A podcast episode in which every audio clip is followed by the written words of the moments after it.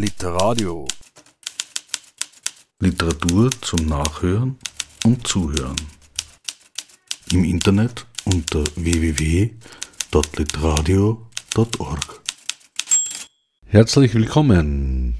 Sie hören die Aufzeichnung der Lesung von Andreas Nastl am 25. März 2022 in der Alten Schmiede in Schönberg aus seinem neuen Buch Immer ist irgendwas, erschienen im Verlag Bibliothek der Provinz. Gute Unterhaltung. Ich fange beim Vorwort an, weil jetzt habe ich es geschrieben, denke mal, kann man es auch vorlesen. Meistens blaut man drüber. Das Schreiben von Geschichten ist für mich wie das Sammeln von außergewöhnlichen Steinen, die am Weg liegen. Unzählige davon gibt es, aber nur wenige werden beachtet, noch weniger betrachtet und ganz selten wird einer aufgehoben. Oder wie das Pflücken von Blumen am Wegesrand. Etliche dieser Begebenheiten habe ich erlebt, manche wurden mir erzählt, einige sind frei erfunden. In diesem Sinn gilt mein Dank allen Mitmenschen, die mir gewollt oder ungewollt und ausnahmsweise sei das ausschließlich positiv gemeint, dort und da bunte Steine in den Weg gelegt haben. Oder eben eine Blüte.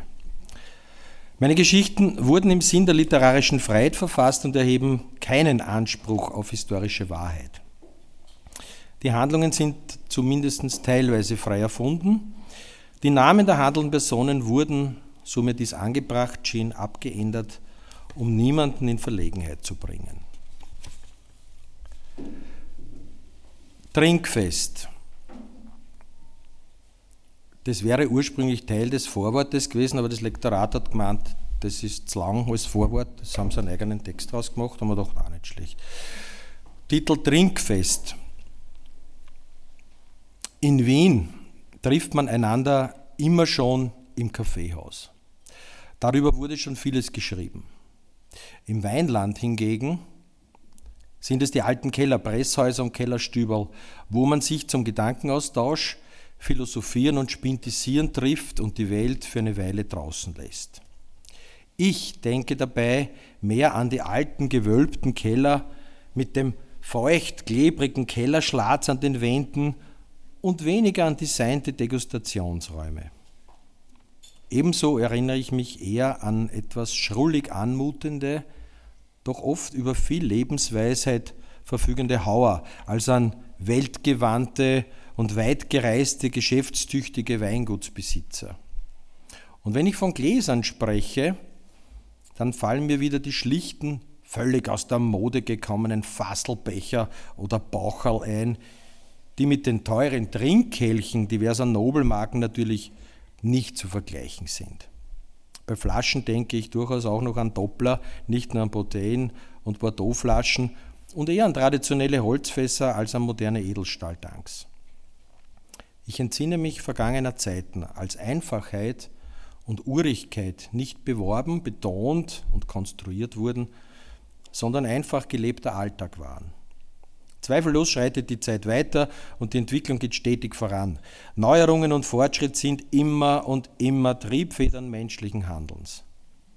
Doch damit das Lebensgefühl des Gestern nicht völlig vom Heute ausgelöscht, weggespült und verweht wird wie Spuren im Sand, sei mir der Versuch gestattet, ein klein wenig davon zu bewahren, und sei es aus Nostalgie.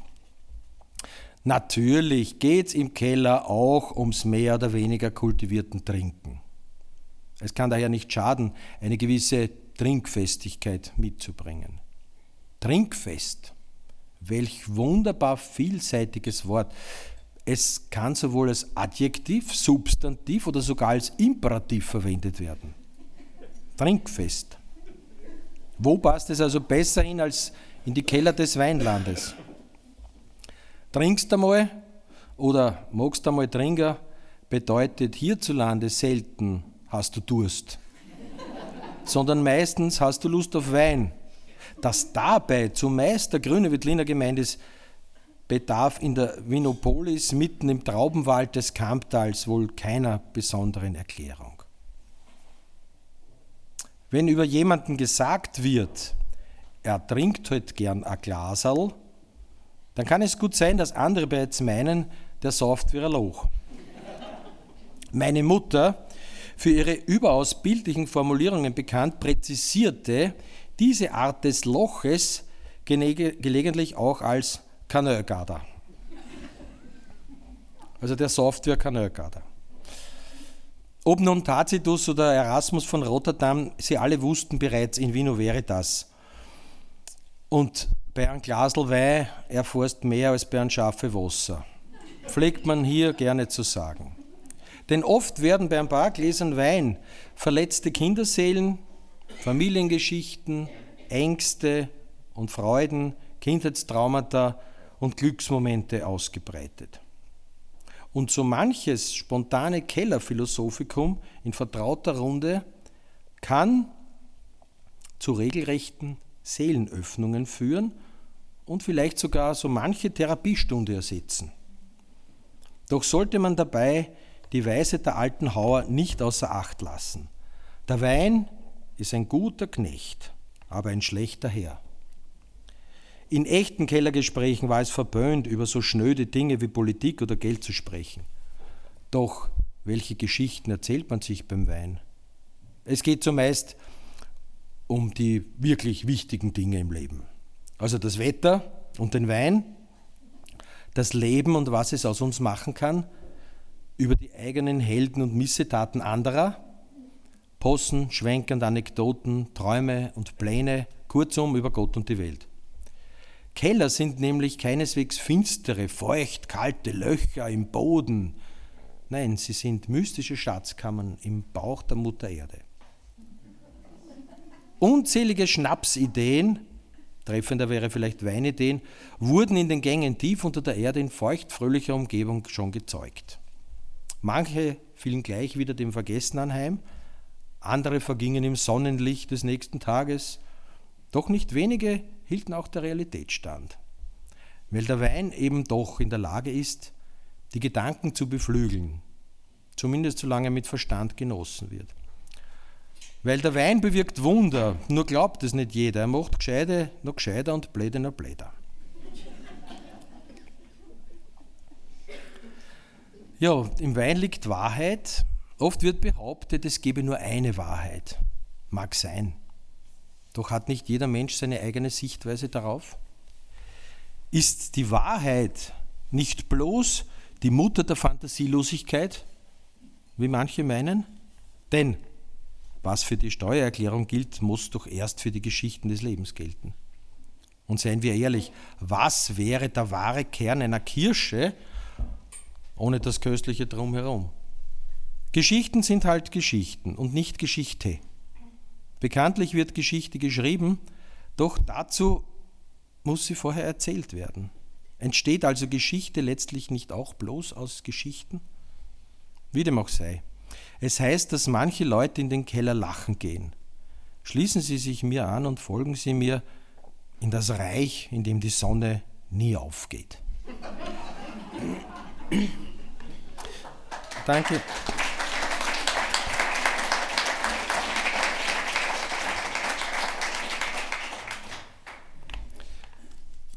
Ja, das ist der Titel des Buches. Immer ist irgendwas. Geschichten aus dem Reich, in dem die Sonne nie aufgeht. Und da geht es halt auch darum, Geschichten, die man sich im Keller erzählt hat oder vielleicht noch erzählen wird.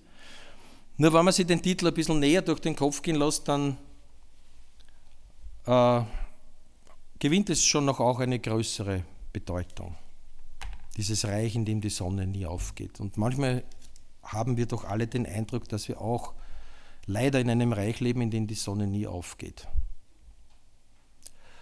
Äh, ich will aber trotzdem heute nicht zu schwermütig werden. Äh, jetzt sage ich mal vorwiegend, äh, vorweg einmal Dankeschön an die alte Schmiede für die herzliche Einladung, vorweg an Melanie Labner und ihr Team der alten Schmiede und an meine lieben technischen Betreuer, die mich begleiten, an den äh, Clementa Christian, der für den guten Ton sorgt. Ich hoffe, es gibt überall guten Ton und man kann, ich, kann mich auch in den oberen Reihen gut hören. der Toni Jäger und der Benjamin Epp werden das Ganze ins Bild fassen, damit man auch etwas zur Dokumentation hat. Und die köstlichen Weine kommen vom Weingut Gerhard Deim. Auch dafür ein herzliches Dankeschön und vielleicht einen Zwischenapplaus. Danke.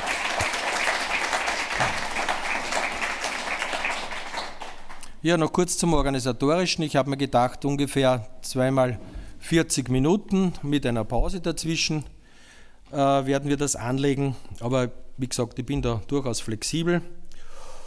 Und wie gesagt, äh, wenn ich zuerst gesagt habe, das Reich, in dem die Sonne nie aufgeht, das lässt natürlich viele Interpretationen zu.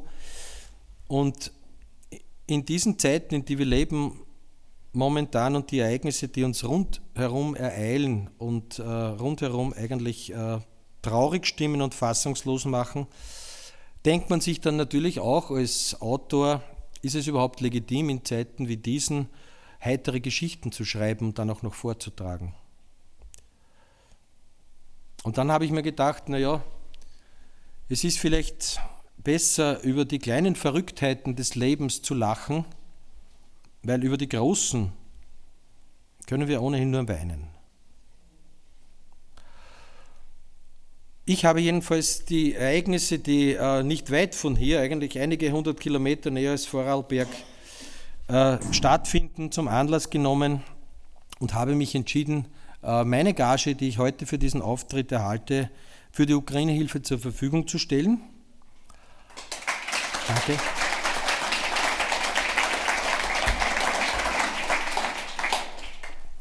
weil ich mir denke, dass dort jede Hilfe momentan dringend notwendig ist. Und auch die Geflüchteten, die unsere Hilfe brauchen und so weiter. Ja, aber kommen wir nun zum Buch. Ich würde es jetzt nicht wirklich da äh, zu traurig werden lassen, aber ich denke, äh, ich kann es mir und uns und euch nicht ersparen, auch in diesen Zeiten, aber uns uns jetzt heute hier gut geht, sind wir froh, dass es uns gut geht, äh, auch an andere zu denken, die momentan ganz andere Sorgen haben.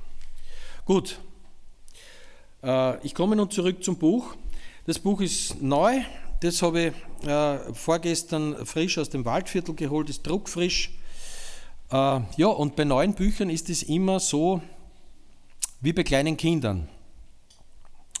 Wenn man sie von der Hand lässt, weiß man nie, was sie anstellen. Und in dem Sinn bin ich schon gespannt, was das Buch anstellen wird mit uns. Und weil ich zuerst von Kellergeschichten gesprochen habe, da kommt jetzt eine, die ist so eine, eine alte Familiengeschichte.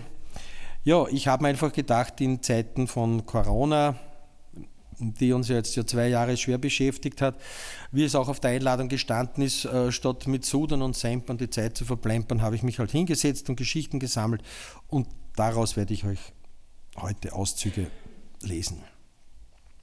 Die nächste Geschichte lautet der Neuburger. Um Missverständnisse von vornherein zu vermeiden, obwohl es um guten Geschmack geht, ist hier von Wein und nicht von der in Österreich seit den 90er Jahren bekannten Leberkäsemarke die Rede. Mein Vater war ein Weinbauer, besser gesagt ein Hauer. So sagt man hierzulande, bis dieses Wort aus der Mode kam.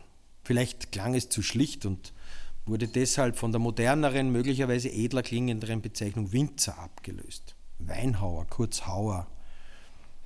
Ob, wie von manchen behauptet, die Haue das für ihn unverzichtbare Arbeitsgerät Namensgeber war? Es hört sich auf alle Fälle nach harter Arbeit an, ehrlich und schnörkellos. Und solcher Art waren auch seine Weine. Ehrlich und schnörkellos. Und mein Vater hätte sich wohl kaum als Winzer bezeichnet, genauso wenig wie er seine Wirtschaft jemals als Weingut bezeichnet hätte. Mögen Kaiser früherer Jahrhunderte, wie etwa der Habsburger Karl V., stolz gewesen sein auf ihr Reich, in dem die Sonne nie unterging, war der Stolz meines Vaters sein Keller. Jenes Reich, in dem die Sonne nie aufging. Im Bauch der Erde bei konstanter Temperatur lagerte das Gold der Weinberge in vergorenem Rebensaft gespeicherte Sonnenenergie. Man sollte dieses Wissen beim Trinken berücksichtigen, will man einen Sonnenbrand vermeiden. Natürlich ließ mein Vater dort in seinem Allerheiligsten immer wieder verschiedenste Personen seine Weine verkosten. Private Kunden, Händler, Freunde. Beim Gang durch den Keller galt es als grobe Unhöflichkeit, an die Holzfässer zu klopfen, da man am Klang feststellen kann, ob ein, Fall, ein Fass voll oder leer ist und solche Art Rückschlüsse auf das Vermögen des Hauers ziehen ließen. Vaters Trinkspruch lautete stets, so ist Leben. Oder nach einigen Gläsern, wenn es besonders feierlich klingen sollte, trinkt man zur Ehre Gottes und das kein Viech sich unter die Leute kommt. Dieser zumeist schon in etwas illuminierten Zustand ausgesprochene Wunsch erinnerte damals an die den Viehbestand dezimierende Maul- und Klauenseuche. Doch die heute, ein halbes Jahrhundert später, wie die Wissenschaft vermutet, von Fledermäusen ausgehende SARS-CoV-2-Pandemie zeugen von seinem Spürsinn für die Zukunft. Er machte seinen Wein also, wie er ihn immer machte, wie die Natur ihn wachsen ließ, mit mehr oder weniger Zuckergehalt. Manches Jahr, wenn es die Sonne nicht so gut gemeint hat, die Trauben also nicht die erforderlichen Zuckergrade zur Weinbereitung erreichten, half er der Natur mit etwas Tullner Sonne nach. Damit war gemeint, dass mit Zucker aus der Tullner Zuckerfabrik aufgebessert wurde. Bei einfachen Weinen war und ist das legal und gängige Praxis. Aber sonst wurde der Wein gekeltert, wie er eben gewachsen war. Mal spritziger, mal milder, mal kräftiger, mal leichter. Nur sauer. War der Wein jedenfalls nie. Damals nicht und heute nicht. Der Wein war resch, spritzig, pfeffrig, kantig, straff, ehrlich, gerade und was auch immer. Nur die Bezeichnung sauer wäre hierzulande niemanden über die Lippen gekommen. Dieses Attribut blieb Zitrone, dem Essig und vielleicht, vielleicht Erzeugnissen anderer Weingegenden vorbehalten. So sauer wie Wachauer hat es früher angeblich geheißen. Hier im Kamptal war dieses Wort jedenfalls verpönt wie nur was. Und sollte es jemanden geben, der es dennoch verwendete, wurde er als ahnungslos eingestuft, mit Verachtung gestraft und sollte sich hüten, an diesem Abend und in aller Zukunft irgendeine Meinung zur Qualität eines Weins kundzutun. Bestenfalls wurde sie geflissentlich ignoriert, meist aber bloß hämisch und abschätzig kommentiert. So wurde wie jedes Jahr auch der grüne Wettliner von der Langenlöser Heide gelesen. Die Trauben wurden wie immer mit der gleichen Selbstverständlichkeit und Sorgfalt des Hauers verarbeitet. Nachdem der Wein vergoren war, bemerkte mein Vater jedoch einen ungewöhnlichen Geschmack, den er sich nicht zu erklären wusste. Er ließ den Wein chemisch analysieren, doch auch im Labor fand man keine Anhaltspunkte. Analytisch gesehen war der Wein in bester Ordnung. Doch das beruhigte den Vater nicht, im Gegenteil.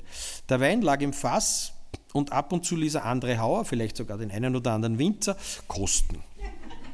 Die befanden den Wein meistens gut, aber so richtig sortentypisch schmeckt er eben nicht. Der Geschmack war nicht jener des üblichen grünen Wettliners, den man erwarten durfte. Was war der Fehler? Wo war der Hund begraben? Mein Vater fand keine Ruhe. Doch all das Grübeln half nichts. Er konnte sich den Fehlton nicht erklären. Durch puren Zufall fand er einige Monate später die Ursache für den eigenartigen Geschmack heraus. Als er eines Tages wieder einmal im besagten Weingarten auf der Langenlöser Heide arbeitete, bemerkte er, dass dicker Rauch in der Luft hing. Dieser stammte von der, vom nahegelegenen Matreux Grom, alter Begriff für Mülldeponie, wo Müll nicht nur deponiert, sondern offensichtlich auch verbrannt wurde.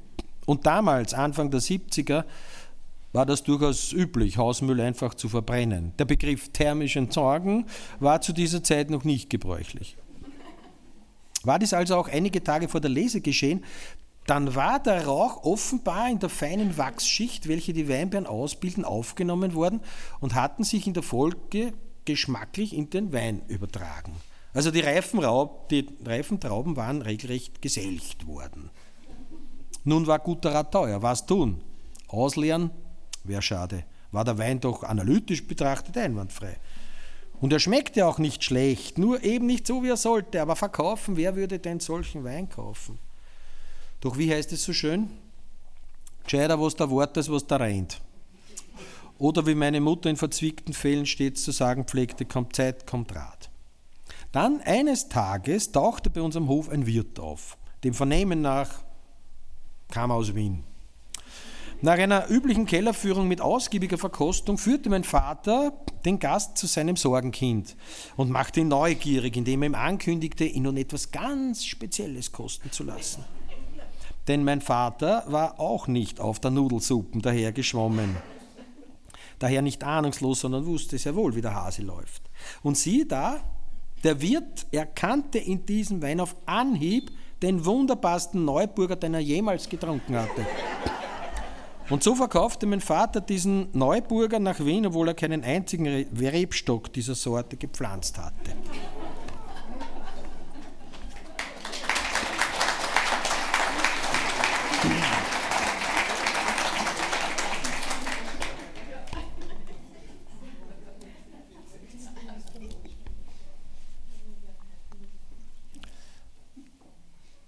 Kein schöner Land. Am Vorabend des ersten Lockdowns in der Geschichte der Zweiten Republik, am 15. März 2020, öffne ich eine Flasche Jameson und genehmige mir einen feinen Drink. Mein Blick fällt auf das Etikett. Der Wahlspruch des irischen Whisky-Produzenten lautet Sine metu, lateinisch ohne Furcht. Und schon fühle ich mich ein kleines bisschen besser. Spiel und Spaß im Gurkenglas. Ich verbringe sehr viel Zeit zu Hause. Alle zehn Minuten schaue, höre, lese ich Nachrichten. In der stets enttäuschten Hoffnung, dass das alles bloß ein schlechter Witz ist, den sich da jemand mit uns erlaubt. Oder Fake News.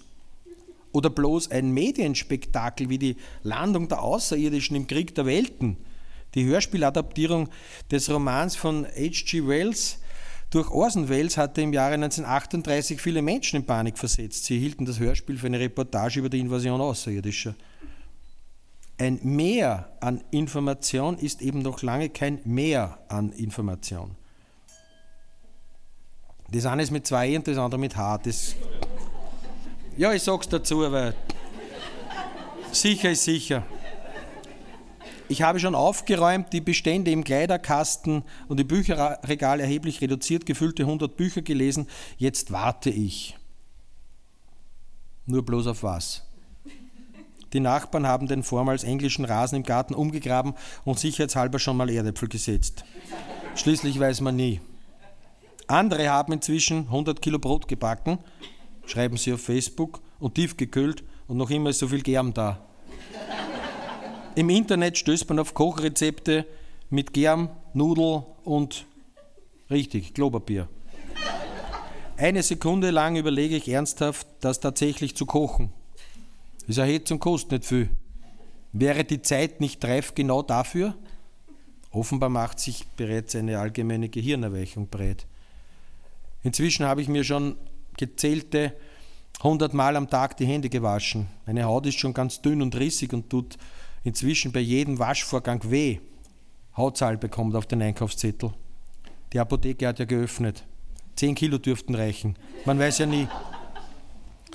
Der neuerste Schrei jedoch im hausgemachten Corona-Irrsinn sind Solidaritätsfensterkonzerte und Applaus für die Helden der Krise.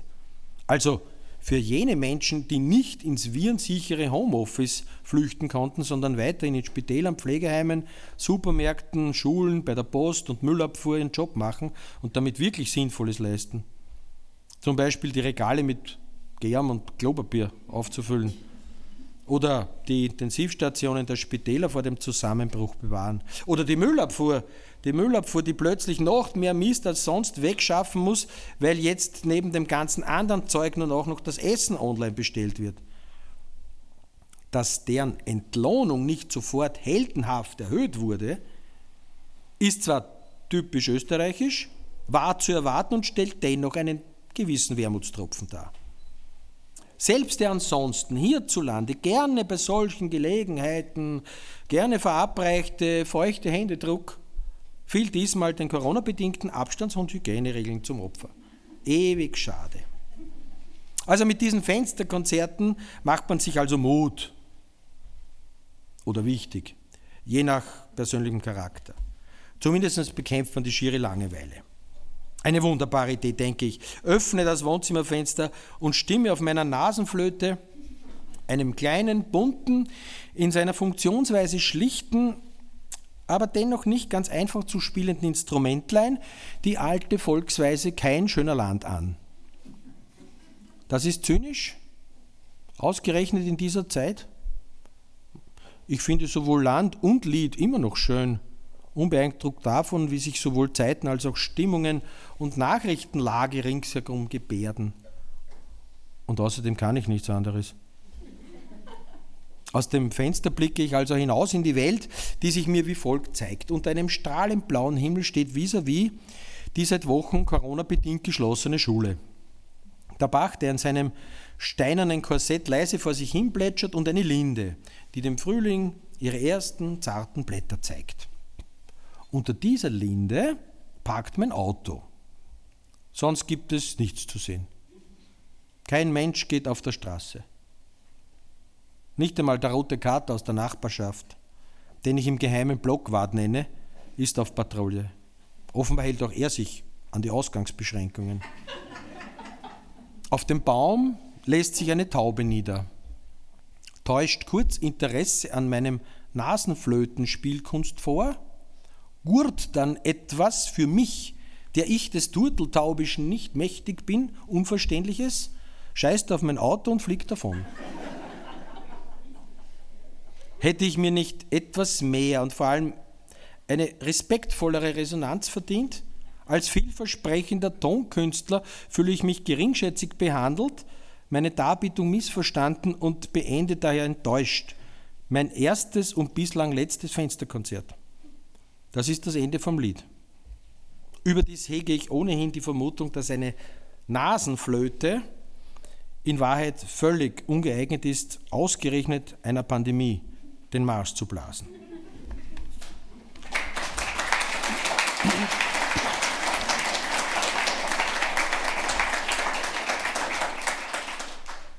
Ja, jetzt ist natürlich, jetzt ist natürlich die große Frage, gell? ihr kennt alle eine Nasenflöte. Wer kennt eine Nasenflöte?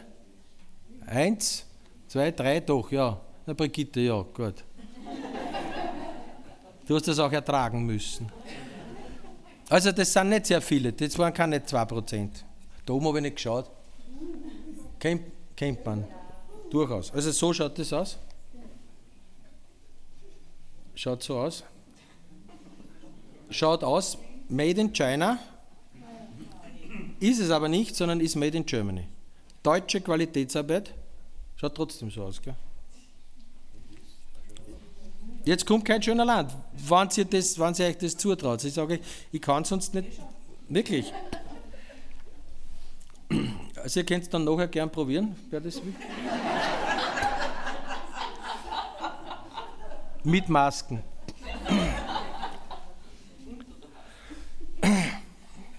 Man braucht sehr viel Luft, weil die Luft äh, sehr viel daneben geht. Das, das Witzige an diesem Instrument ist, wisst ihr, wie das funktioniert? Ist euch wurscht oder soll ich es erklären? Erklären kurz. Äh, das Witzige an diesem Teil ist, heute muss man merken, wo ich da bin, 33. Das Witzige an dem, das passt übrigens, schau, wie schön das zum Buch passt. Farblich. Voll super. Äh, das Witzige an diesem Teil ist, dass die Luft da oben mit der Nase hineingeblasen wird, also man bläst mit der Nase hinein, deshalb Nasenflöte, muss den Mund leicht öffnen und tut, indem man die, den Mundraum vergrößert und verkleinert, also man, äh, die Tonhöhe modulieren. Also man bläst nicht mit dem Mund ein, sondern mit der Nase. Der Luftstrom wird da umgelenkt und da unten gebrochen und dann entsteht der Ton. Zum Beispiel. Und wenn man den ersten Ton nicht erwischt, ist falsch, weil man hat keine Klappen und man kann überhaupt nichts machen dann.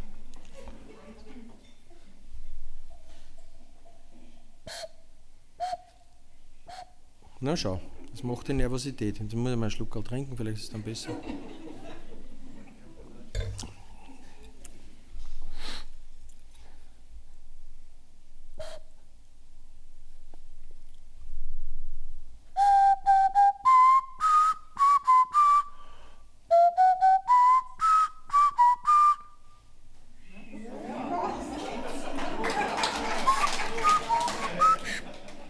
Nein, ich hab's zu hoch angesetzt, ich hab's gewusst.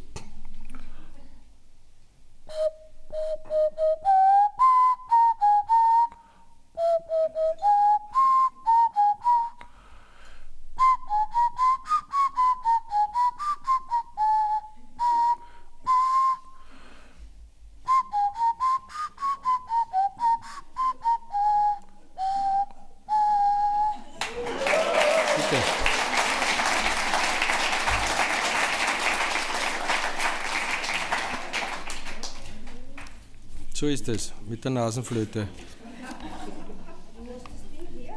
Aus Deutschland. Habe ich schon gesagt. Ähm, ich glaube, fünf Stück, sieben Euro, aber davon gängen nur zwei. Die anderen habe ich weggeschmissen. Wirklich.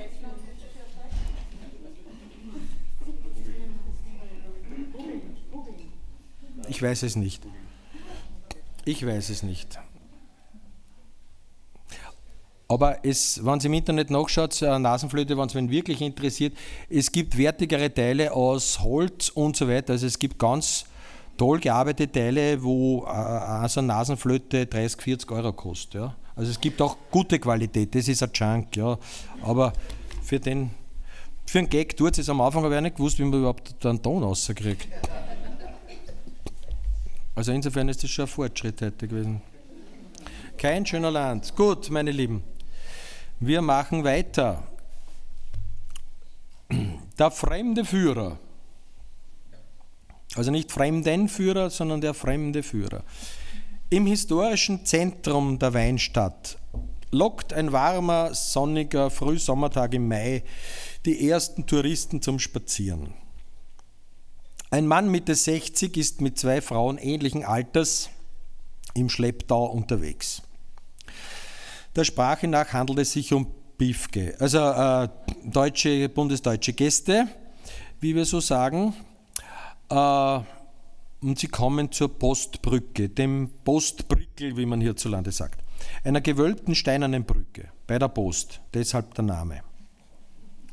An der Westseite der gemauerten Brüstung steht eine Statue des heiligen Urban, richtig. Schutzpatron der Weinberge, des Weins, der Winzer und der Küfer. Mit Bischofsmütze und Weintrauben. In einer Weinstadt, Langenlös natürlich quasi ein Must-Have. Der Mann erklärt seinen beiden Begleiterinnen, berät die Welt. Also wir kommen nun zur Nepomuk-Brücke. Hier auf der Brücke sehen wir den heiligen Nepomuk, der ja bekanntlich der Brückenheilige ist, der da in Prag von der Karlsbrücke in die Moldau gestürzt wurde und ertränkt wurde, weil er das Beichtgeheimnis nicht verraten wollte. Deshalb auch Märtyrer. Um seine Erklärungen publikumswirksam zu untermauern, rückt der Professoral die Brille zurecht, blickt wissend und blättert geschäftig in seinem Bedecker. Der Fluss hier unten ist der Kamp. Du ziehst er weiter, da ja Langenlois bekanntlich am Kamp liegt, deshalb heißt es ja auch Langenlois am Kamp. Seine beiden Begleiterinnen tun mäßig interessiert. Sie äugen in Richtung der Pizzeria und duscheln. Die Damen wollen vermutlich ein Eis oder auf die Toilette. Ältere Damen halt. Da ich zufällig in dieselbe Richtung wie die Touristen gehe, höre ich die Erklärungen ob ich will oder nicht. Und als Eingeborener, und ich kann mich mit Fug und Recht so bezeichnen, reizt es mich natürlich, mich einzumischen, äh, und ich kann nicht umhin, die Dinge richtig zu stellen. Verzeihen Sie bitte. Wenn ich mich hier einmische, leite ich meine Erklärungen ein. Aber dieser Fluss hier ist nicht der Kamp. Eigentlich ist es gar kein Fluss, sondern bloß ein Bach, nämlich der Louisbach. Und die Brücke hier ist keine Nepomuk-Brücke, sondern die Postbrücke, weil da drüben die Post steht. Zum Beweis zeige ich auf das Postgebäude.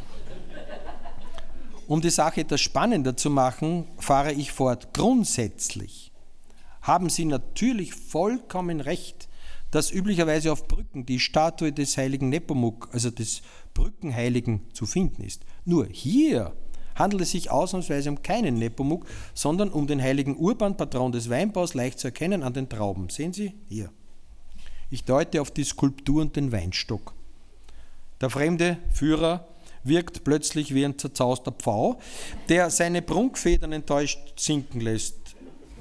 Immerhin bedankt er sich höflich für die Richtigstellung, während er den Bedecker verkrampft hinter seinem Rücken zu verstecken sucht und ihn am liebsten wohl ganz verschwinden ließ. Auch die beiden Damen bedanken sich höflich, schmunzeln dann ein wenig schadenfroh, wie mir scheint, und lenken ihre Schritte zielstrebig in Richtung Pizzeria. Na, Jana, jetzt haben wir uns einen Kaffee und ein Gelati verdient, findest du nicht? Im Gehen wenden sie sich kurz um. Kommst du auch, Egon? Florianis Odyssee. Auf den ersten Blick sind Statuen etwas Unverrückbares.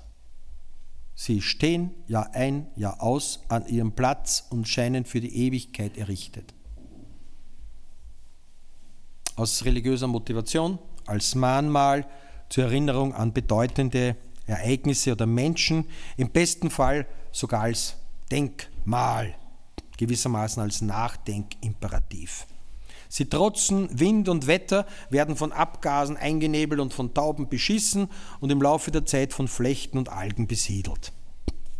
Am meisten zu schaffen machen ihnen jedoch die Änderungen der politischen Großwetterlage.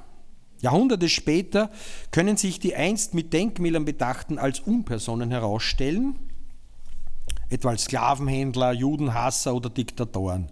Dann werden sie mit Eiern beworfen, mit Farbe beschmiert, mit Vorschlaghämmern verunstaltet oder mit Ketten und Seilen von ihren Sockeln gestürzt oder im nächstbesten Gewässer versenkt. Im günstigsten Fall werden sie auf einem entlegenen, meist schäbigen Platz abgestellt, bis man sich im Klaren ist, was mit ihnen geschehen soll. Fegefeuer quasi. Sind sie aus wertvoller Bronze oder gar Kupfer, drohen ihnen die Hölle der Einschmelzung. Ob es auch einen Himmel für Statuen gibt, ich weiß es nicht. Gewöhnlich sind es aber gar nicht politische Revolutionen, die Statuen von ihrem Platz vertreiben. Oft genügt schon eine schlichte Veränderung der Straßenführung. Die Statue des heiligen Florian, liebevoll Floriani genannt, war in die Jahre gekommen. Abgesehen vom allgemeinen Verwitterungszustand war ein Stück seiner Nase abgebrochen, sodass manche Scherzbolde sogar fragten, ob er vielleicht der kleine Bruder von der ägyptischen Sphinx sei.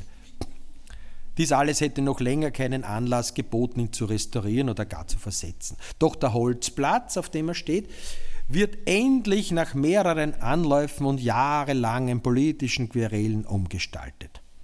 Auf seinem angestammten Standort vis-à-vis -vis dem Rathaus und der Kirche kann er nicht bleiben. So viel steht fest. Die Herbergsuche beginnt. Im Zuge der Neugestaltung des Platzes wird auch ein Kreisverkehr gebaut. Kurzerhand will man ihn dort aufstellen.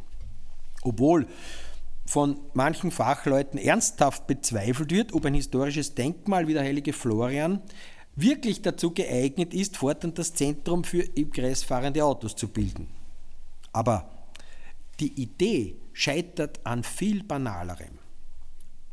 Es liegt an der Natur der Dinge, dass jede dreidimensionale Skulptur eine Vorder- und eine Rückseite hat. Und wie heißt es so schön, ein schöner Rücken kann auch entzücken. Doch keiner der ehrenwerten Stadtbürger ist geneigt, sich ausgerechnet von seinem Haus aus den Arsch anzusehen. Auch nicht den eines Heiligen. Ja, das mag nun derb klingen, aber so wurde es gesagt. Immerhin, da kennt man sich aus. Die Feuerwehr, deren Schutzpatron er bekanntlich ist, müsste eigentlich froh sein, wenn er unmittelbar neben ihrer Einsatzzentrale sein neues Zuhause findet. Das Gegenteil ist der Fall. Nach eingehender Diskussion bei ein paar Flaschen Bier ist klar, wir brauchen keinen Diolstern nicht, auch kein Floriane.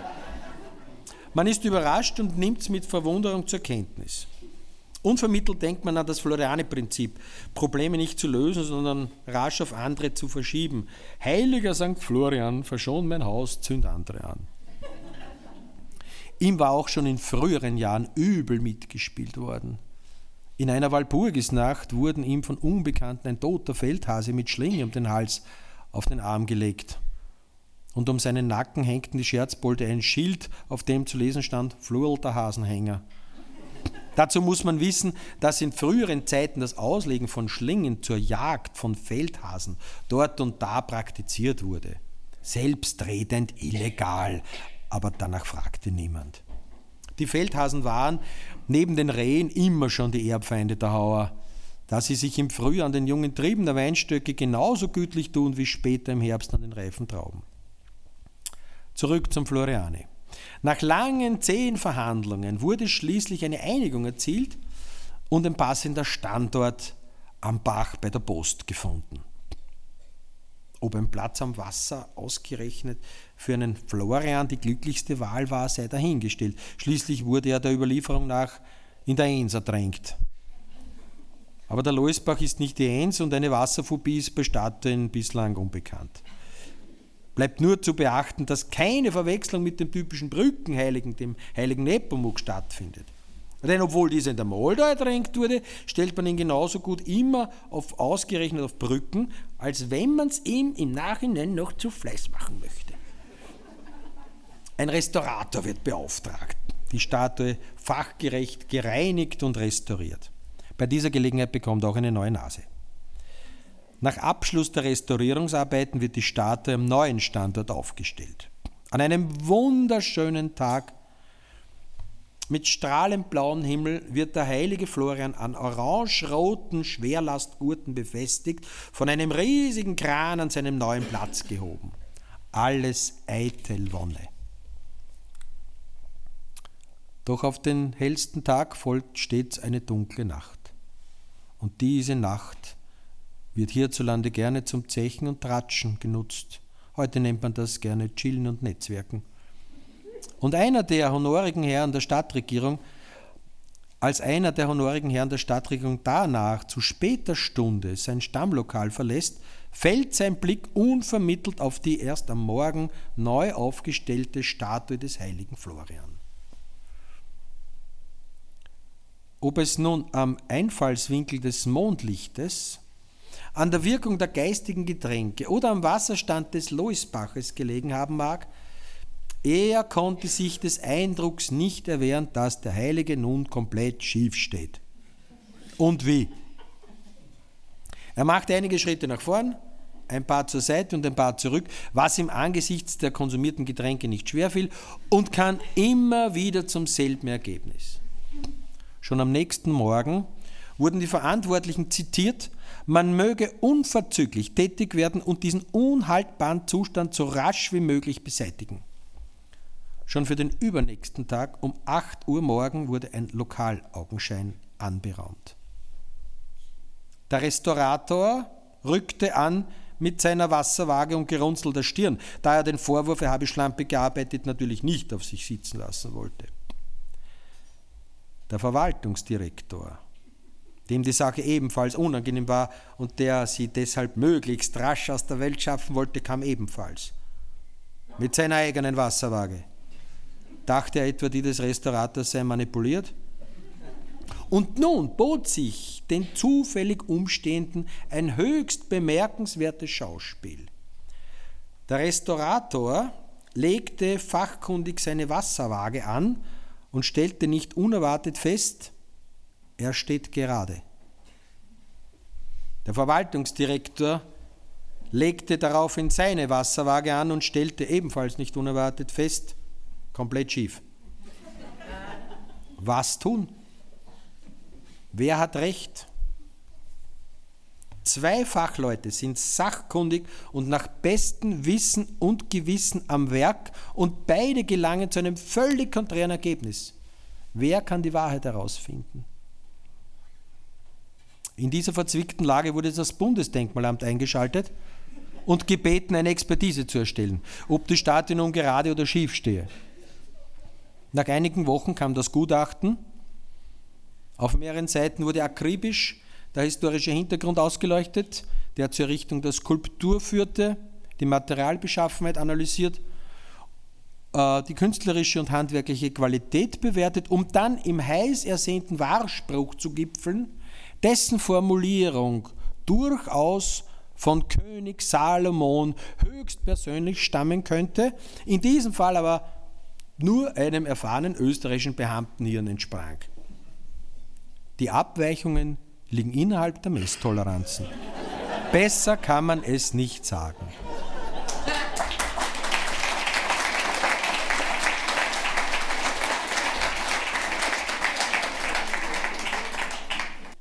Oft hört man, deutsche Sprache, schwere Sprache.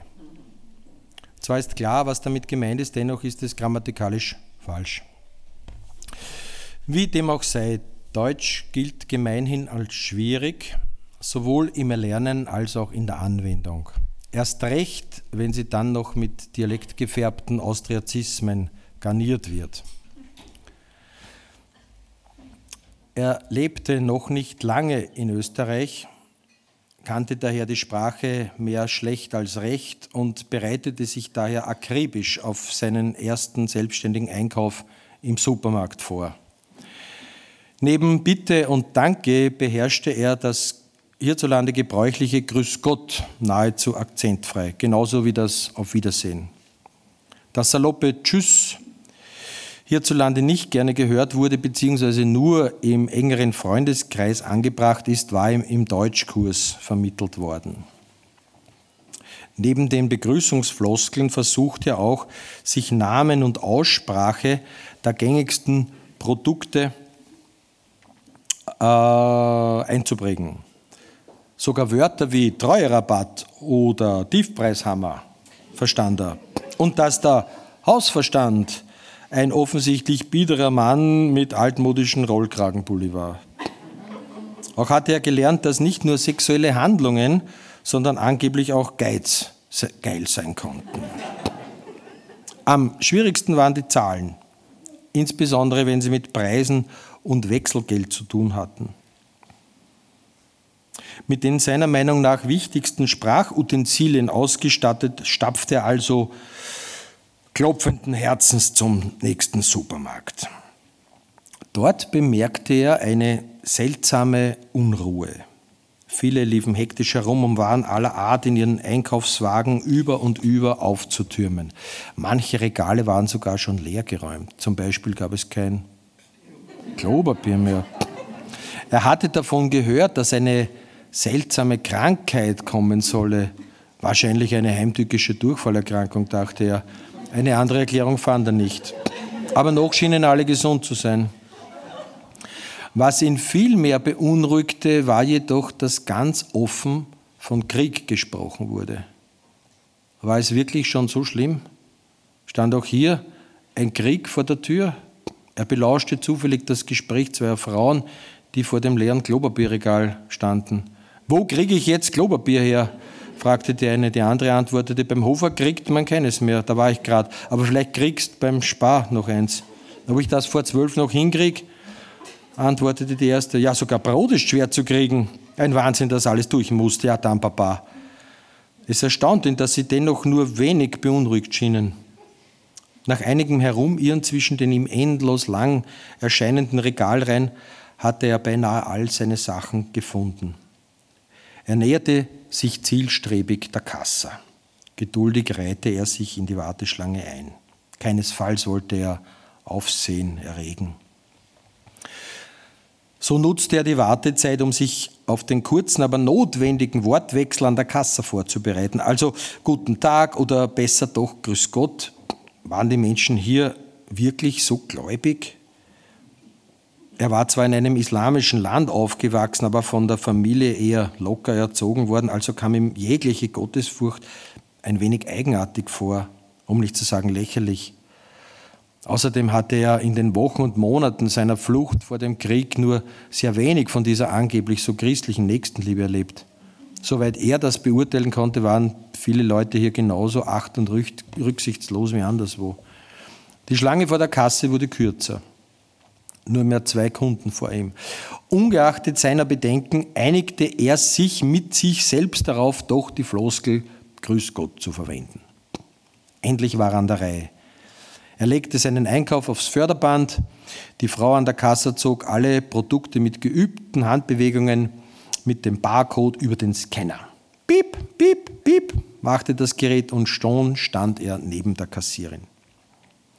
Eben wollte er sein freundlichstes Grüß Gott anbringen, als sie ihm zuvorkam und ihm Kaugummi kauend ein routiniertes Flaschenzell entgegenschleuderte. Was um alles in der Welt soll das heißen? Er verstand dieses Wort nicht. Nur entnahm er der Art und Weise, wie es gesagt wurde, dass es nichts allzu Schlimmes sein konnte und es wahrscheinlich eine Frage war. Bloß, was war damit gemeint? Hat er etwas falsch gemacht oder etwas vergessen? Ihm wurde heiß. All seine sorgfältig und mühsam zurechtgelegten Redewendungen stoben in seinem Hirn durcheinander wie ein aufgeschreckter Schwarm Heuschrecken. Es surrte auch genauso in seinem Kopf. Die Frau an der Kasse wurde, so schien es ihm, ungeduldig. Haben Sie einen Flaschenzettel? Er zuckte instinktiv mit den Schultern. Ich verstehe nicht, war das Einzige, was er hervorbrachte. Was ist? Er konnte nicht einmal dieses komische Wort wiederholen. Floschel? Die Kassiererin rückte auf ihrem Stuhl zurecht und richtete es auf. Also, haben Sie einen Flaschenzettel? Und nach einer Pause, damit ich das anrechnen kann, wenn Sie einen haben. Verstehen Sie? Er verstand nicht und kramte aus Verlegenheit seine Brieftasche hervor. Vielleicht wollte sie bloß wissen, ob er genug Geld hatte. Ist er da vielleicht drin? fragte sie und deutete auf die Geldbörse. Ich verstehe nicht, sagte er nochmals und wunderte sich, dass es plötzlich verärgert klang. Na, der Flaschenzettel, beharrte die Kassafrau und zeigte mit dem Finger auf die Börse. Ist er da drin? Geld, sagte er. Ich kann zahlen. 23,75, sagte die Frau an der Kasse entnervt. Er verstand nicht, wie viel das war, kramte in seiner Börse herum und legte dann sicherheitshalber einen 50-Euro-Schein hin. Sakala? fragte nun die Kassafrau. Was war das nun wieder? Er verstand wieder nicht, was sie wollte und bezweifelte, dass in diesem Land, in diesem Österreich tatsächlich Deutsch gesprochen wurde mit dem, was er im Deutschkurs gelernt hatte, hatte das hier jedenfalls nichts zu tun. Er schüttelte den Kopf und zuckte wieder mit den Schultern. Die Kassierin legte das Wechselgeld hin. Er nahm es, ohne nachzuzählen, und steckte es hastig ein. Plötzlich dämmerte es ihm. Er war mit dem Einkauf fertig und hatte bezahlt, also konnte das nur eine Verabschiedungsformel sein. War die Frau an der Kasse etwa gar eine Muslima? Nach ihrer äußeren Erscheinung hätte er das zwar nicht gedacht, aber wer weiß, sah sie ihm an, dass er ein Geflüchteter war? Vermutete sie daher, er sei ein Moslem? Vielleicht deshalb der Gruß, sag Allah? Er packte seine Sachen in den Einkaufswagen und erwiderte den vermeintlichen Gruß noch im Weggehen mit breiten Grinsen, sag Allah.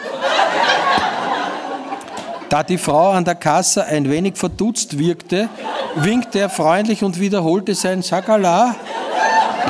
Noch einmal verbeugte er sich, sicherheitshalber, wie er dachte. Die Frau an der Kasse lächelte ein wenig verlegen, winkte aber zurück. Er balancierte all seine Sachen auf dem abgewinkelten linken Arm und bereute in diesem Moment, dass er keine Tragtasche mitgenommen hatte. Aber er war glücklich, etwas dazugelernt zu haben und grüßte fortan beim Verlassen eines Geschäftes immer mit einem freundlichen Sakala.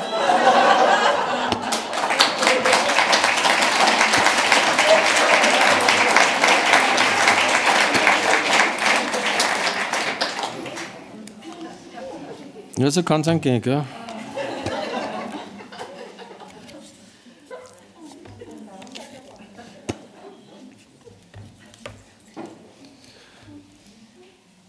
Über Autos und Unterhosen.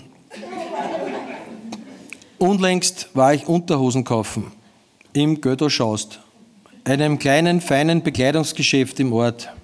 Ja, auch sowas muss mal sein. Beides nämlich. Unterhosen kaufen und im Götterschaust einkaufen. Weil ich gerne den lokalen Handel unterstütze, kauf vor Ort, bist gleich dort oder so ähnlich. Und ich brauche mal wieder neue Unterhosen. Und ich will halt schwarze, Boxershorts. Weil die weißen werden mit der Zeit schier und hellgrau. Die schwarzen werden zwar auch schier, aber eben nur dunkelgrau. Und dunkelgrau ist weniger schier als hellgrau. Finde ich zumindest. Aber zurück zum Geschehen. Mann, groß geschrieben, Mann hat's nicht leicht im Götterschaust. Mode für die ganze Familie und Unterhosen. Man kann schon wissen, was man will, doch darum geht's hier nicht. Entscheidend ist, was es gibt. Unvermittelt denke ich an das köstlich zu lesende Buch von Dieter Mohr, Was wir nicht haben, brauchen Sie nicht. Über seine Erlebnisse in einem Kaufhaus in einem Ort im ehemaligen Ostdeutschland, das ironischerweise Amerika hieß. So war das damals, dort, in der DDR. Aber zurück ins Götterschaust, ins Österreich des Jahres 2019. Dort gibt es weiße Unterhosen mit langen oder kurzen Haxen, mit oder ohne Eingriff, Eingriff ist hier nichts Medizinisches, sondern so nennt man den Schlitz, den man beim Pinkeln seinen Penis herausholen kann. Alles klar. Es gibt gestreifte Unterhosen mit kurzen Beinen und dafür mit Eingriff. Oder blaue, nur mit kurzen Beinen äh, ohne Eingriff. Oder Military, na schaue ich so aus? Die soll sie irgendeinem Radikalinski verkaufen, denke ich. Sag's aber nicht. Pfui, sowas darf man nicht denken, denke ich mir und sage auch das nicht, weil das politisch nicht korrekt ist und so. Und dann finden wir doch noch ein paar Schwarze. Ich meine das nicht politisch, ich bin immer noch bei den Unterhosen, ohne Eingriff. Dann kommen wir zum Wetter. Seit Monaten herrscht Trockenheit. Regnen soll's, aber die paar Spritzer letztens, das war ja kein Regen, sagt eine der Anwesenden. Und dann reden wir weiter über Farben, über die der Unterhosen und die von Autos und über Männer. Außer mir sind nur Frauen im Geschäft, die Verkäuferin und zwei Kundinnen. Also wie die Männer und die Frauen Autos sehen, dass nämlich Männer hauptsächlich die PS sehen und Frauen die Farbe. Eine erzählt, da wollte mir doch mein Mann den Unterschied zwischen Boxer, Reihen- und V-Motor erklären. Und da habe ich zu ihm gesagt, ich kann dir den Unterschied zwischen einer Tochter, einer Tätsch und einer Watschen erklären. Allgemeines Gelächter. Ein Auto sollte aber schon zur Fassade des Hauses passen, erklärt eine der anwesenden Damen, weil wenn das im Carport neben dem Haus steht, also wie schaut denn das aus, wenn das Auto nicht zum Haus passt? Und die andere meint, eine Freundin ihrer Nachbarin, die habe tatsächlich das Auto passend zu ihren Skiern und dem Skianzug gekauft. Alles übrigens in Rot gehalten. Na wirklich, sagt sie, weil wenn sie, also die, von der erzählt wird, also wenn die beim Hotel in St. Anton vorfährt oder in Kitzbühel oder in Davos oder so und aus dem Auto steigt, ich meine, das muss schon ein Bild machen. Die Damen nicken. Ich packe meine Boxershorts ein und denke mir, welch ein Glück, dass ich diese Sorgen mit meinen Boxershorts nicht habe. Klar doch, sage ich, ist doch logisch, aber regnen könnte es auch wieder mal.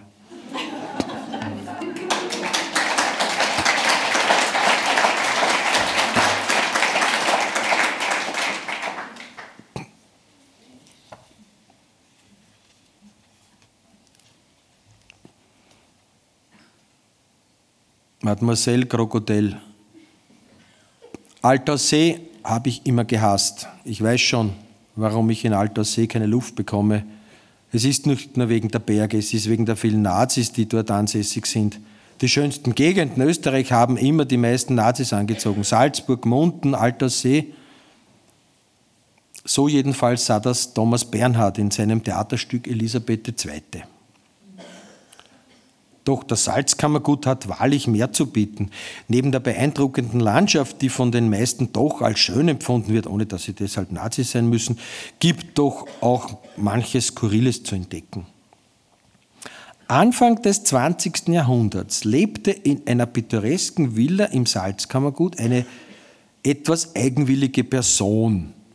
Es wurde gemunkelt, sie werde gewissermaßen versteckt gehalten von ihrer adeligen Familie, die sich ihrer schämte. da sie angeblich dem damaligen Schönheitsideal nicht entsprach. Im Geheimen duschelte man, sie sei ziemlich schier gewesen. Zu allem Überfluss galt sie auch noch als verrückt. Sowohl Psychoanalyse als auch Psychotherapie steckten noch in den Kinderschuhen und waren von allgemeiner Anerkennung noch meilenweit entfernt. Auch die Schönheitschirurgie war noch lange kein einträgliches Geschäftsfeld. Wie dem auch sei, sie war am damaligen Heiratsmarkt nicht vermittelbar, so wurde es zumindest erzählt. Und bei einer unverheirateten Frau war es damals in besseren Kreisen üblich, sie als Mademoiselle anzusprechen. Da sie aber nun ein lebendes Krokodil besaß und mit diesen an der Leine sogar in den See zum Schwimmen ging, wurde sie von den Einheimischen hinter vorgehaltener Hand spöttisch auch Mademoiselle Krokodil genannt. Im Keller der Villa war ein gemauertes Becken untergebracht, denn schließlich musste man das Krokodil ja auch über den harten Winter des Salzkammergutes bringen. Aber das war noch lange nicht alles. Die Mademoiselle hatte auch noch eine Pythonschlange, einen Geparden und einen Kapuzineraffen. Obwohl die Villa durchaus als geräumig gelten konnte, fühlte sich besonders der Affe zu Zeiten doch etwas beengt und büchste öfter aus. Er kletterte über ein offenes Fenster in die nahe der Villa befindliche Kirche. Dort devastierte er, was es für einen Affen in einer Kirche eben zu devastieren gibt. Er kletterte auf den Heiligen herum, schaukelte an ihren Heiligenscheinen und scheute sogar davor nicht zurück, den heiligen Korpus Christi am Kreuz zu erklimmen. Nur die Dornenkrone mit ihren Stacheln flößte ihm etwas Respekt ein. Hatte er Durst, nahm einen Schluck aus dem Weihwasserbecken, kletterte auf den Altar, zerzauste den Blumenschmuck und warf die Kerzen, nachdem er sie verkostet hatte, sie ihm jedoch geschmacklich nicht zusagten, achtlos vom Altar. Dann schaukelte er ein wenig am Altar durch, bis alles, was auf dem Altar stand, einschließlich des Tuches der Schwerkraft folgte und zu Boden fiel. Dies tat er natürlich nicht aus Boshaftigkeit, sondern schlicht aus tierischem Unverständnis, einen für Menschen heiligen Ort als solchen anzuerkennen. Denn natürlich kennen Affen keine Gotteshäuser als Orte der Besinnung und Einkehr. Deshalb ist ihnen auch jeglicher Respekt davor fremd. Vielmehr war es seiner naturgegebenen Neugierde zuzuschreiben und gleichzeitig seiner verzweifelten Suche nach einem Ausgang. Wenn man also aus der ansonsten ruhigen Kirche wieder einmal Affengeschrei hörte, dann hatten der Messner und seine eiligst herbeigerufenen Gehilfen einiges zu tun, um das verstörte Tier wieder einzufangen. Ihm nachzuklettern überstieg ihre Fähigkeiten bei Weitem. Also mussten sie das Tier mit diversen Leckerbissen wie Keksen oder Apfelstückchen anlocken. Bananen waren damals im Salzkammergut zwar schon bekannt, immerhin hatte der Lehrer für die Schule ein Holzmodell geschnitzt und originalgetreu bemalt, um den Kindern zu veranschaulichen, wie eine echte Banane aussieht. Natürlich konnte dieses Modell nur einen oberflächlichen Eindruck dieser köstlichen Südfrucht liefern, denn sowohl in haptischer, geschmacklicher als auch in olfaktorischer Hinsicht ließ das Holzmodell doch zu wünschen übrig. Wie dem auch sei. Bananen waren zu dieser Zeit im Salzkammergut so gut wie nicht erhältlich und hätte man damals dort tatsächlich eine Banane gehabt, dann hätte man sie wohl kaum an einen rabiaten Affen verfüttert.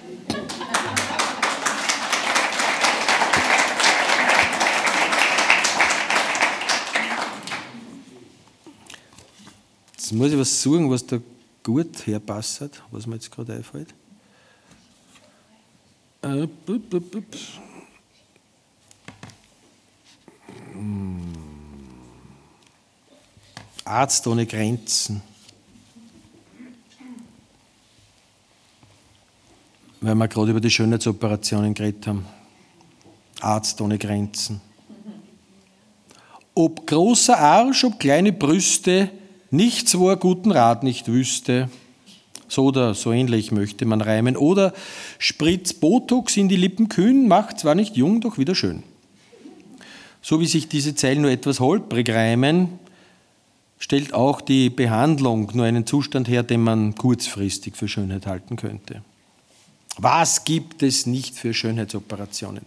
Die TNA-Chirurgie also Titten, Nase, Arschchirurgie, wie manche das abschätzig bezeichnen, ist zum Big Business geworden.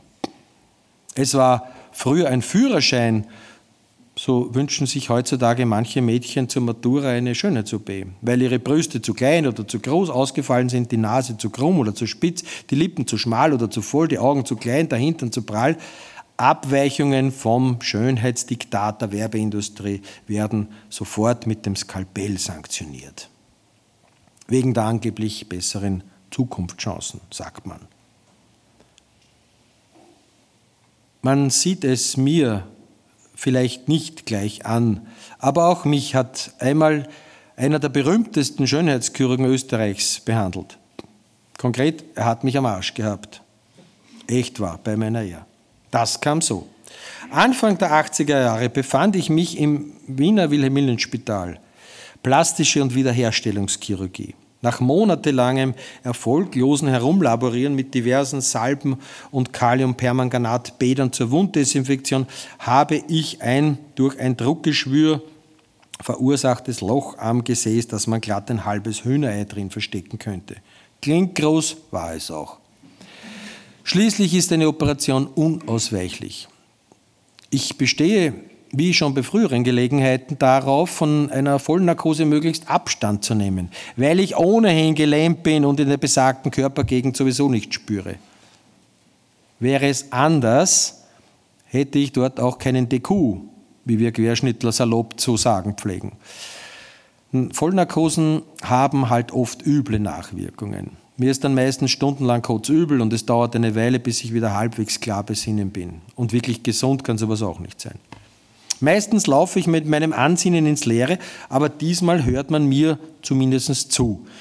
Der Primat, der mich gleich unter das Messer nehmen wird, nimmt ganz einfach eine Pinzette und zwickt mich am Rücken entlang der Wirbelsäule nach unten so alle fünf Zentimeter ein wenig. Spürst du das? Ja. Und das? Ja. Und das? Ein wenig. Und das? Nein. Nicht mehr. Und das auch nicht. Gut, meint der Chirurg, dann versuchen wir es ohne Vollnarkose. Die Anschlüsse werden gelegt, also Nadeln in die Venen, damit man mich im Fall des Falles gleich ohne weitere Umwege ins Land der Träume schicken kann. Aber man injiziert nur ein Beruhigungsmittel. So liege ich nun etwas belämmert in einem Dämmerzustand auf dem Bauch und harre der Dinge, die da kommen werden. Ich merke, wie an meinem Arsch herumgeschnitten wird, dann wird sogar am Beckenknochen herumgestemmt, weil das Geschwür offenbar bereits den Knochen angegriffen hat. Erklärt man mir. Echt, es wird gestemmt, so richtig, mit Hammer und Meißel an meinem Körper und ich bei Bewusstsein. Zumindest weitgehend. Sowas vergisst du dein Leben nicht. Zum vollkommenen Glück fehlt mir nur noch eine Kamera, die über so einem Geschehen montiert sein könnte, sodass ich die Operation bequem auf einem Bildschirm vor der Nase sehen könnte. Aber zu dieser Zeit gab es das noch nicht. Ewig schade. Ist sicher nicht jedermanns Sache, aber jedenfalls wäre es spannend. Aber das ist eine andere Geschichte. Weil offenbar zu viel Gewebe entfernt werden musste und ich ohnehin schon wenig äh, Substanz an dieser Stelle habe, wurde das Geschwür mit einer Y-förmigen Schnitt entfernt und mit einer sogenannten Platzbauchnaht verschlossen, um das unter Spannung stehende Gewebe zusammenzuhalten.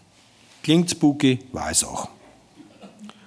Und wie es der Teufel will oder wer auch immer damals für mein Schicksal zuständig war, geht ausgerechnet am Wochenende ein Teil dieser Naht wieder auf.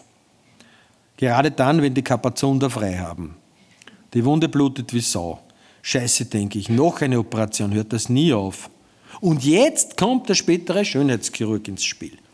Der war damals junger Turnusarzt, der Wochenenddienst schieben musste. Er besserte also die Platzbauchnaht nach, Gleich im Krankenzimmer natürlich auch ohne Narkose, ohne Fehlgeschiss, Schaste, ohne Getue. Ich liege ohnehin die ganze Zeit auf dem Bauch.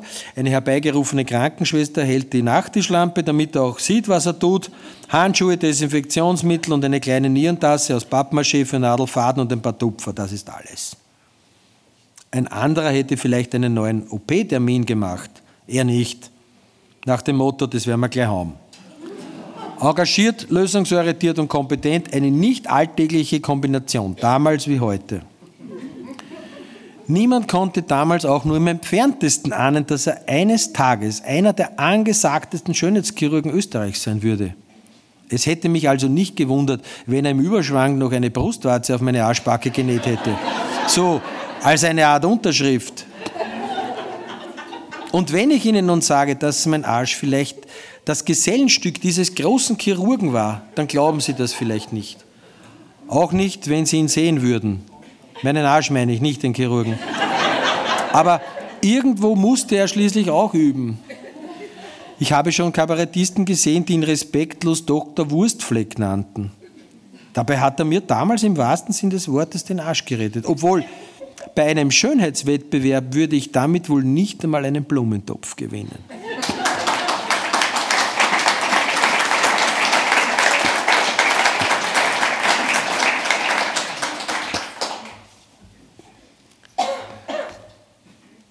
Ja, ist zwar noch eine Zeit hin, aber trotzdem, die Geschichte vom Weihnachtsgulasch der Tante Lou. Kaum hatten sich der Duft der Weihnachtskekse und der Rauch der Sternspritzer verzogen, roch es im ganzen Haus nach frisch gerösteten Zwiebel, welcher zur Zubereitung eines ordentlichen Gulaschs unerlässlich ist. Dieses zur Legende gewordene Gericht gab es nur einmal im Jahr. Und zwar nach Weihnachten jeweils am Stefanitag, dem Geburtstag ihrer Schwester. Und dann nur für eine handverlesene Anzahl an Gästen, zu denen ich mich auch einige Male zählen durfte. Anlässlich dieses Ereignisses demonstrierte die Tante Lou gerne ihre Kochkünste. Bei anderen Gelegenheiten hielt sie sich damit eher im Hintergrund. Man darf sich die Tante Lou allerdings keineswegs als stets tortenbackende Kaffee- und Kuchentante vorstellen. Nein, sie war eigentlich Germanistin und eine anerkannte Literaturexpertin, bekannt für ihre hervorragenden, tiefgründigen Analysen und Kritiken. Und so wie ihr in der Literatur Qualität über alles ging, so war es auch bei anderen Dingen und demzufolge erst recht beim Gulaschkochen.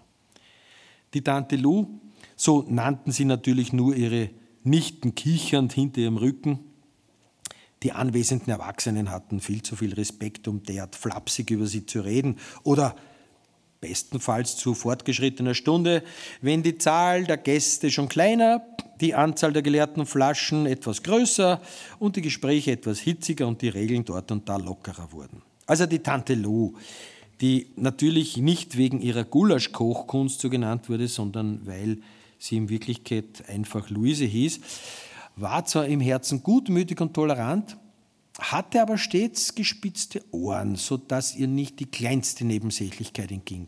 Sofort analysierte sie akribisch und streng jeden unbedacht hingesagten Nebensatz, hinterfragte, präzisierte und parierte, so ihr das notwendig schien, mit messerscharfer Zunge. Die Zubereitung ihres Gulasch erinnerte an ein heiliges Ritual. Die Tante Lou schnitt stets eine Unmenge, äh, eine Unmenge von Zwiebeln, gleich viel Fleisch wie Zwiebel, kurioserweise stets mit einer eigens mitgebrachten Taucherbrille über den Augen, um übermäßigen Tränenfluss hintanzuhalten, wie sie erklärte. Ob sie sich dieses Utensil eigens zu diesem Zweck zugelegt hatte oder dies bloß ein Relikt eines Badeurlaubes war, wurde nie erörtert. Tatsache war, die Tante Lou schnitt Zwiebel stets mit Taucherbrille. Die Tante Lou kannte natürlich eine Reihe von Kochrezepten, beispielsweise die Prato, das legendäre Kochbuch der vielleicht berühmtesten Köchin der Monarchie.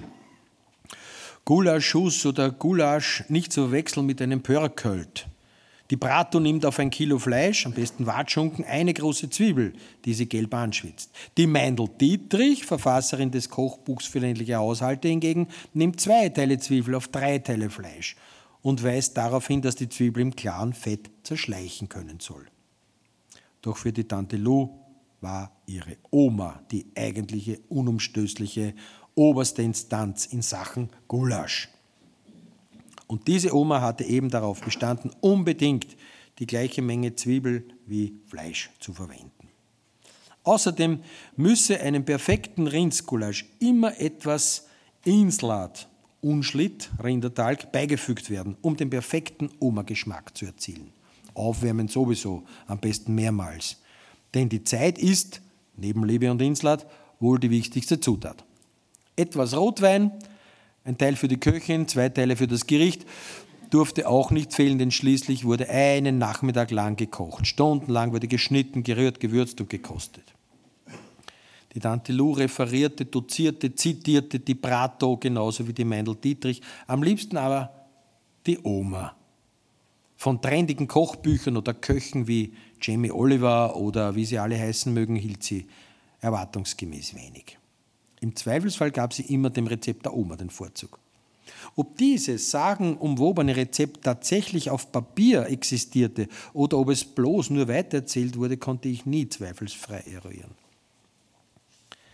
Die Tante Lou jedenfalls duldete so gut wie keinen Widerspruch und wer sich mit ihr anlegte, bereute dies schnell.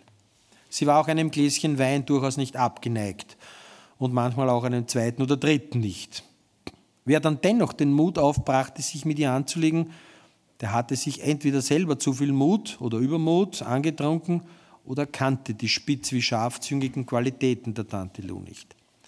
Eines Abends jedenfalls, als jemand versuchte, etwas zu unterstellen, entgegnete sie entwaffnend, ich kann nichts dafür, wenn du Dinge hörst, die ich nicht gesagt habe. Oder zu jemandem, der eine ihrer Meinung nach unzulässige Frage gestellt hatte, mir ist keine höfliche Form bekannt, jemanden zu fragen, ob man ihm vielleicht auf die Schuhe pinkeln darf. Ein sehr heikles Thema waren die Männer. Obwohl die Tante Lou bei der Auswahl ihrer Männer oder Lebensabschnittsbegleiter nicht immer ein glückliches Händchen bewiesen hatte, kam es doch zu fortgeschrittener Stunde häufig zur Debatte um die jeweiligen Lebenspartner ihrer Schwester. Sie sei so gutmütig, lasse sich ausnutzen und werde schon sehen, wohin das führen würde. Der schwesterliche Zwist endete meist mit einem Punktesieg für die doch rhetorisch wendigere Tante Lou und wurde zumeist mit einigen Gläsern Wein geflissentlich, wenn schon nicht beigelegt, so doch zumindest hinuntergespült, um bei nächster Gelegenheit wieder erneut hochzuschwappen. Die Tante Lou litt unter chronischen Schnupfen, obwohl sie an keinerlei Allergien litt, wie sie zumindest behauptete. Trotzdem ihr Geschmackssinn dadurch beeinträchtigt gewesen sein könnte, tat dies dem Geschmack ihres wunderbaren Gulasch keinen Abbruch. Das Geheimnis umrankte Rezept der Oma. Das werden wir wohl nie erfahren. Zu wenig, wie die literarisch legendären Krautflecker der Tante Jollesch, wurde das Gulasch der Tante Lou jedenfalls nie, denn das hätte sie als Schande empfunden.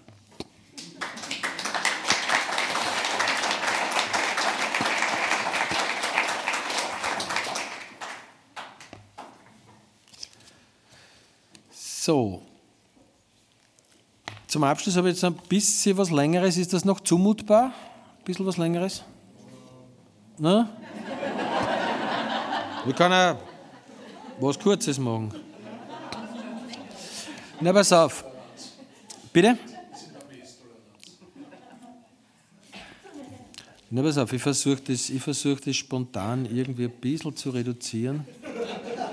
Na, wirklich, ich will euch ja nicht gewöhnen damit.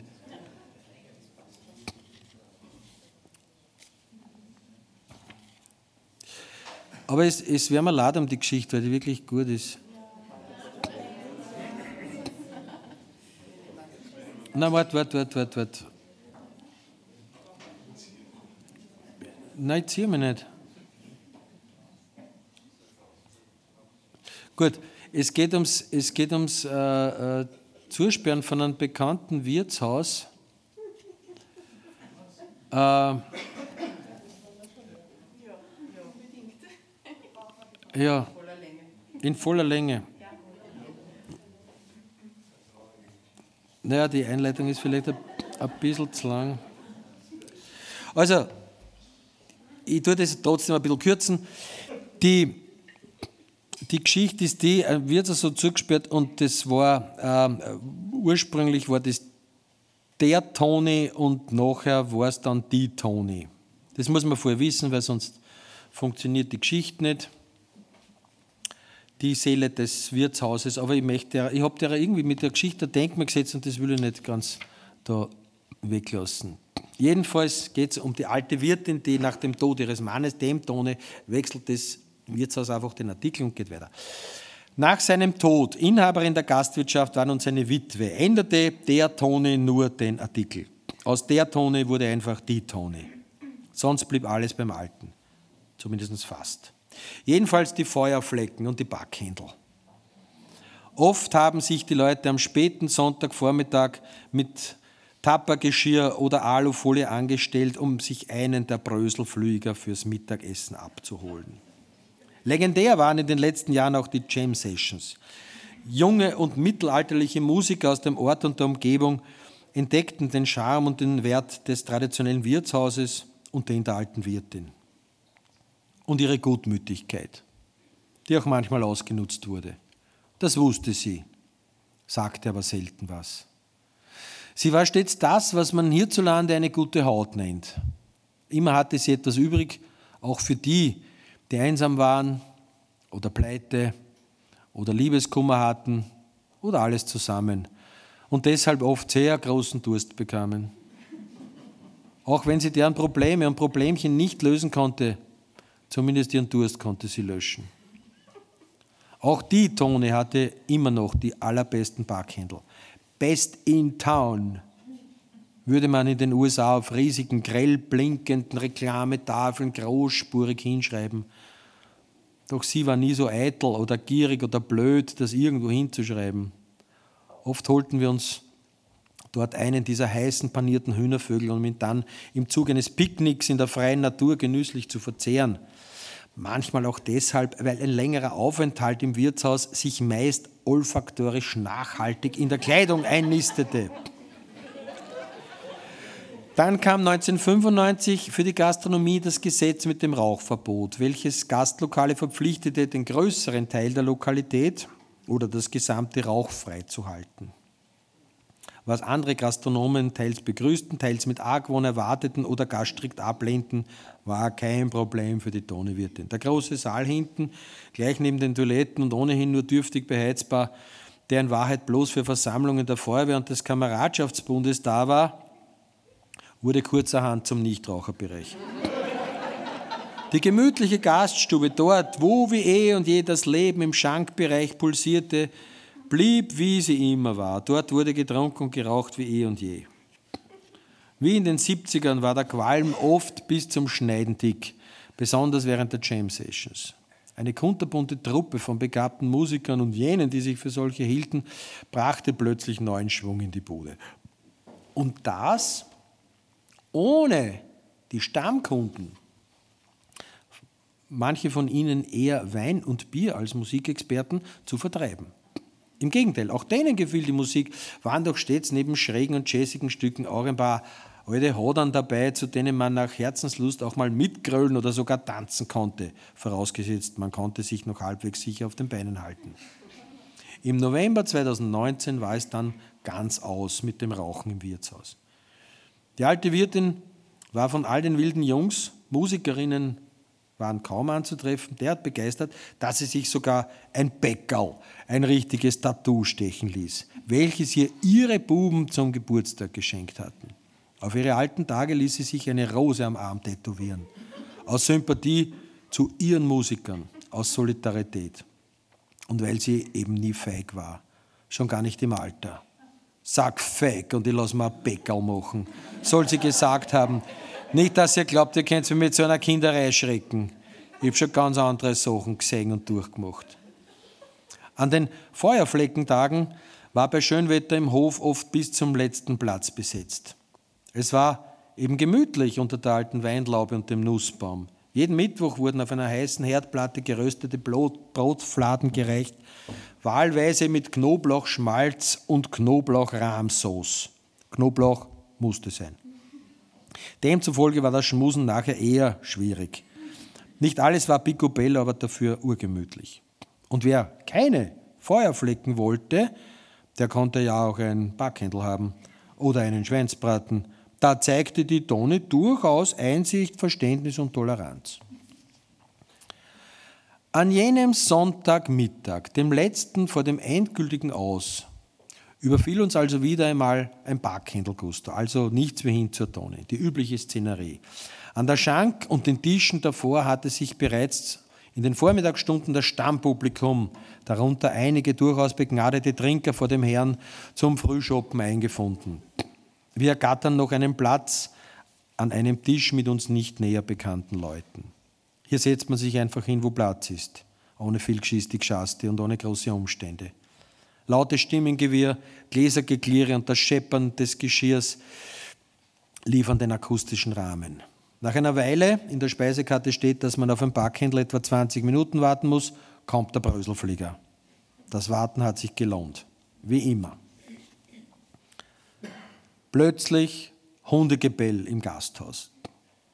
Nein, also Gebell äh, war das nicht, eher ein unerträglich schrilles Kläffen. Vermutlich hat jemand mit einem Hund das Lokal betreten, welcher dem bereits anwesenden und bis jetzt unauffällig ruhigen Vierbeinern nicht sympathisch gewesen sein dürfte. Je kleiner der Köter, desto ärger das Kläffen.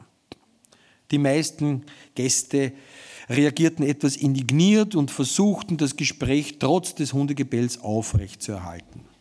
Die meisten schauten, möglichst unauffällig natürlich, in Richtung des Unbehagens. Die Männer der Stammtischrunde die schon einiges an Bier und Wein intus hatten, waren da weniger zurückhaltend. Soll sie schleichen mit dem Hundszeckel?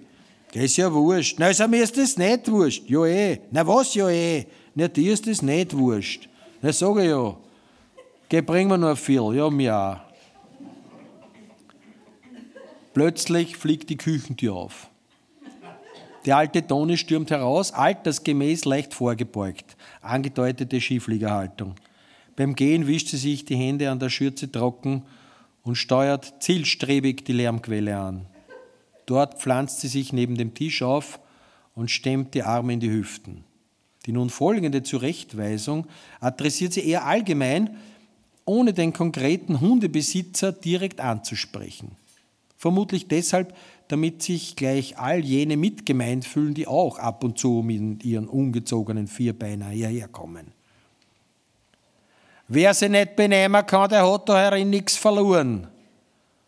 Und nach einer winzigen Pause setzt sie doppeldeutig nach, er streicht nicht, wann er ein Hund ist. Sie dreht sich um, geht zielstrebig zum Windfang mit der Eingangstür und öffnet diese ruckartig. Die frische Dezemberluft lindert augenblicklich den Wirtshausgeruch aus Schweinsbraten und heißem Fritterfett. Demonstrativ bleibt sie im Türrahmen stehen und blickt streng in Richtung jenes Tisches, unter dem der Grund für die ganze Aufregung sitzt. Die Hundebesitzerin, auf die mittlerweile alle gerichtet sind, äh, scheint hastig zu überlegen, wie sie aus diesem Schlamassel herauskommt. Dazu lässt ihr die Tone aber keine Zeit. Na? Mehr sagt sie nicht. Den Rest sagen ihre Blicke. Demonstrativ steht sie an der noch immer geöffneten Eingangstür. Sämtliche Gespräche sind verstummt, alle Aufmerksamkeit gilt diesem Schauspiel. Die etwas dickliche Frau mit dem Hund erhebt sich umständlich und zerrt ihren Liebling, der kaum größer als eine Handtasche ist, an der Leine hinter dem Tisch hervor. Man fragt sich, wie aus so wenig Hund so viel Lärm herauskommen kann. Er kläfft, knurrt und winselt abwechselnd. Offenbar hat er den Ernst der Lage nicht erkannt. Die Frau deutet zaghaft auf ihr Portemonnaie. Die Toni winkt verächtlich ab und weist in Richtung Tür. Dame samt Hund gehen grußlos ab. Na, also, sagt die Toni und knallt die Tür ins Schloss. Dort und da kommt verhaltener Applaus auf. Dann geht sie, so schnell wie sie gekommen ist, zurück in Richtung Küche, zum Schweinsbraten und zu den Backhändeln. Bevor sie die Tür erreicht, hält sie aber noch kurz inne, dreht sich um zu ihrem Publikum, deutet eine winzige Verbeugung an und sagt laut, gesegnete Mahlzeit allerseits. Dann verschwindet sie wieder in der Küche.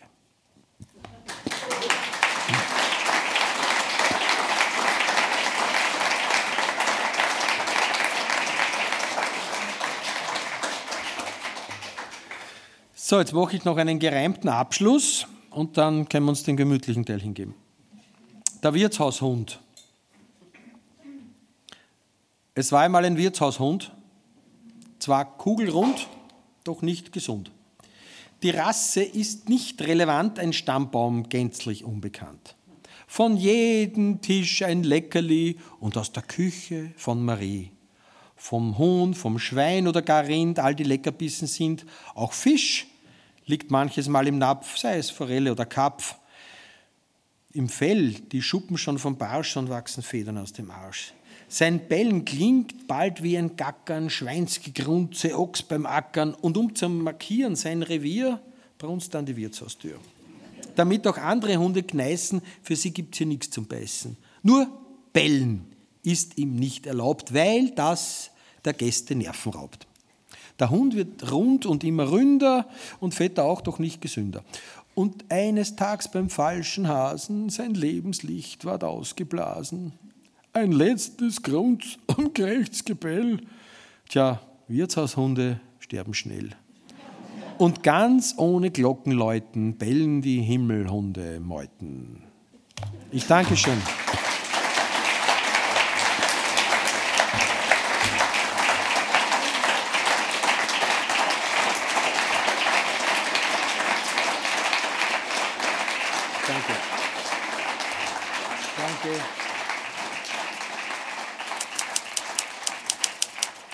Literadio. Literatur zum Nachhören und Zuhören. Im Internet unter www.literadio.org.